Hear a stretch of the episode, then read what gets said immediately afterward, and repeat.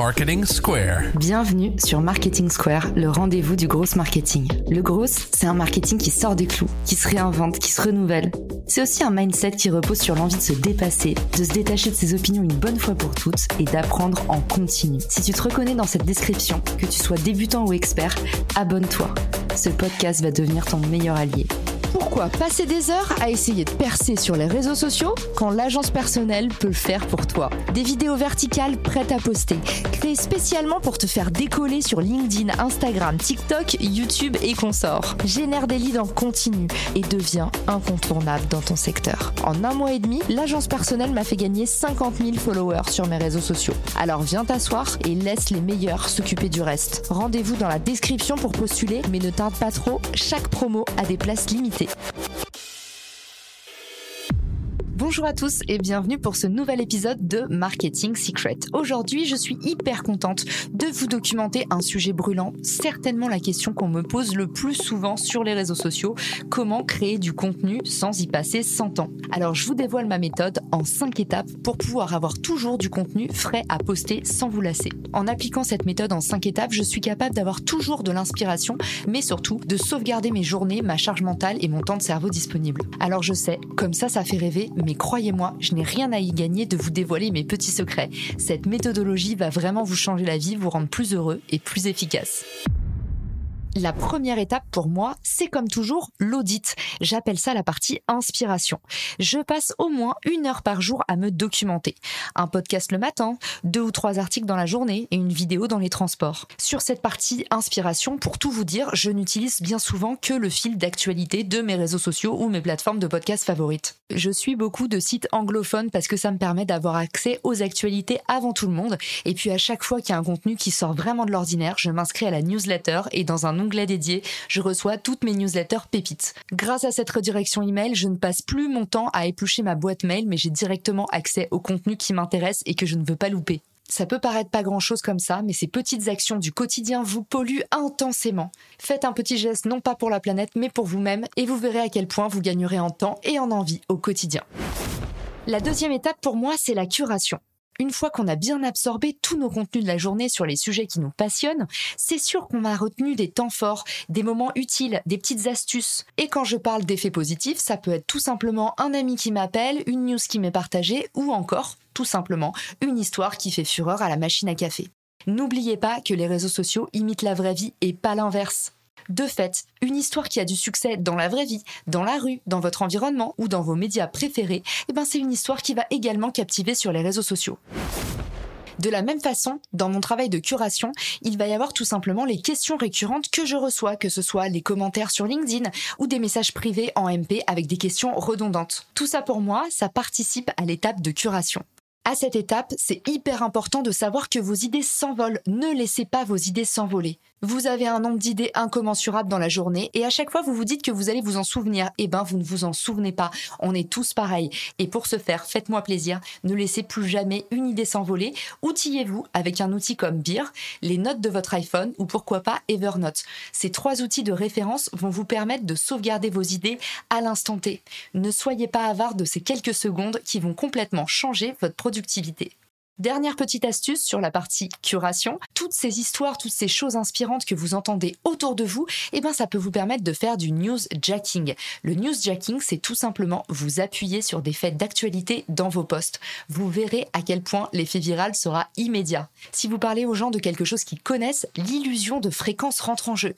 Ils ont l'impression d'avoir vu cette news partout dans la journée et ça va leur accrocher le regard, ça va leur être familier. Vous l'aurez compris, le travail de curation consiste tout simplement à retenir ce qui, dans votre quotidien, dans votre journée, impacte positivement votre entourage. Ce sont tout autant de sujets à utiliser ou à citer pour créer des posts dans lesquels tout le monde se reconnaît.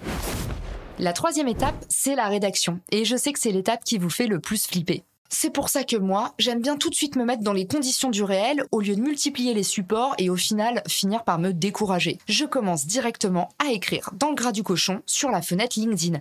Je commence directement à rédiger mon post depuis LinkedIn et de préférence sur mobile. Ça me permet de ne pas m'étaler. J'ai remarqué que quand j'écrivais depuis mobile, j'avais tendance à utiliser des mots plus courts, à faire des phrases plus courtes. Pour 60% des utilisateurs, la lecture est mobile. De fait, plus de la moitié des utilisateurs va vous lire depuis un portable. Pour moi, c'est donc une vraie astuce de produire directement sur mobile. Pour ceux qui sont fans de caractères spéciaux, vous pouvez ensuite passer sur ordinateur. Petite astuce, vous savez maintenant que depuis mobile, vous avez la possibilité de sauvegarder un brouillon. Lorsque vous quittez votre fenêtre d'édition sur mobile, on va vous proposer de sauvegarder le poste dans vos brouillons. La prochaine fois que vous ouvrirez cette fenêtre sur mobile, même si vous avez quitté l'application, vous retrouverez automatiquement votre poste tel que vous l'avez laissé.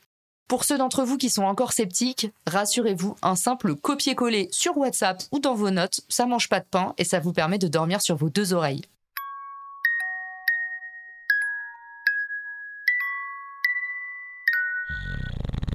Toujours est-il que mon conseil, si vous voulez vraiment vous délier la plume, c'est de poster dans la foulée. Le problème des brouillons, c'est que c'est un piège pour les champions de la procrastination. Pour ma part, je bloque toujours un créneau dans mon agenda pour faire mon post LinkedIn et je m'impose une alarme à la fin du créneau. Ça fait qu'au moment où la sonnerie retentit, même si mon post n'est pas parfait, j'appuie sur le bouton publier et j'envoie la sauce. La quatrième étape, c'est la diffusion. Et moi, j'adore dire que sur les réseaux sociaux, c'est limite du 80-20. 20% de création, 80% d'efforts en diffusion.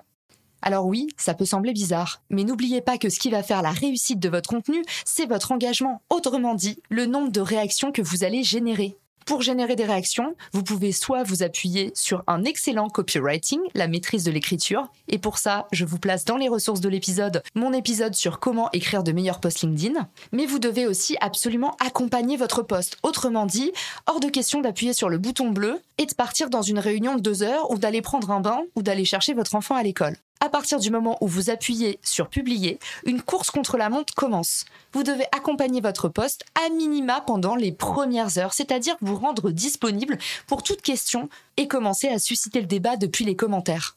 Pour moi, le meilleur hack que je peux vous donner, c'est celui-là, et il est tellement évident qu'on n'y pense pas. Mais aujourd'hui, encore beaucoup de créateurs autour de moi négligent leur poste dans les premières minutes.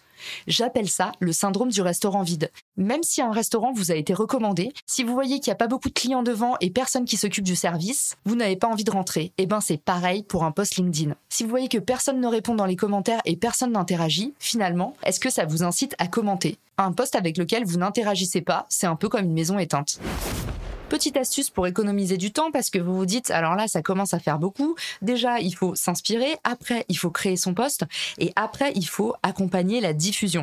Et eh ben, moi, au moment où j'accompagne la diffusion, pendant ce créneau que je me suis gardé, j'en profite aussi pour répondre à mes messages. Autrement dit, je groupe toutes mes actions et quand je suis sur LinkedIn, c'est pas pour bavasser, c'est pour être 100% opérationnel.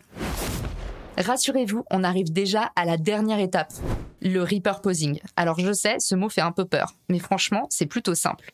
Tous les contenus qui performent, je les décline. Je vais les fragmenter, je vais les recycler et je vais créer des boucles de viralité. Par exemple, un post LinkedIn va devenir un live, ensuite un teasing sur YouTube Short, j'en fais un replay sur YouTube et puis enfin un résumé sur mon podcast ou sur TikTok. Je peux également en faire des extraits pour ma newsletter et tout ça renverrait vers le fameux post LinkedIn initial. Autrement dit, je crée une boucle de contenu, un peu comme ce que je fais dans mes épisodes de podcast quand je vous donne toujours la possibilité d'aller dans les ressources de l'épisode pour retrouver le post LinkedIn et venir interagir avec nous en direct. Voilà, j'espère que cet épisode vous a plu. Alors bien sûr, chacun a sa méthode. Je ne dis pas que la mienne est mieux, mais je dis simplement que depuis deux ans, je poste une fois par jour pratiquement sur LinkedIn et que grâce à cette méthode, j'ai trouvé un process fluide qui me permet d'être plus productive et de jamais me lasser. Maintenant, à vous de jouer pour vous inspirer de cette méthode et certainement créer la vôtre. Je vous fais une petite confession avant de vous quitter. Parce que vous savez que je vous dis tout, je vais même vous expliquer comment j'ai eu l'idée de cet épisode. Cette semaine, j'avais un petit peu une panne d'inspi, alors je suis tout simplement allée regarder dans mes posts LinkedIn les posts qui avaient le mieux marché, les méthodes un peu waouh que j'avais partagées au pied levé et où les gens avaient vraiment réagi, que ce soit en MP ou en commentaire. Et c'était le cas de ce post sur comment créer du contenu sans y passer 100 ans. Je vous mettrai le lien dans les ressources de l'épisode. Tout ça pour vous prouver que recycler n'est pas tromper. C'est tout simplement réutiliser votre contenu intelligemment pour le faire découvrir à une nouvelle audience. Également, les méthodes d'apprentissage sont hyper différentes. Et peut-être que même si vous aviez vu ce post LinkedIn passer, vous ne l'aviez pas mémorisé autant que maintenant. Alors n'hésitez pas à me dire ce que vous en avez pensé sur LinkedIn ou sur Instagram. J'ai hâte de vous entendre. Je vous souhaite à tous une très bonne journée, soirée et à bientôt dans le podcast. Ciao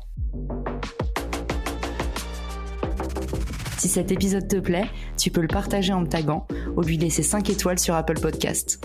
Marketing Square.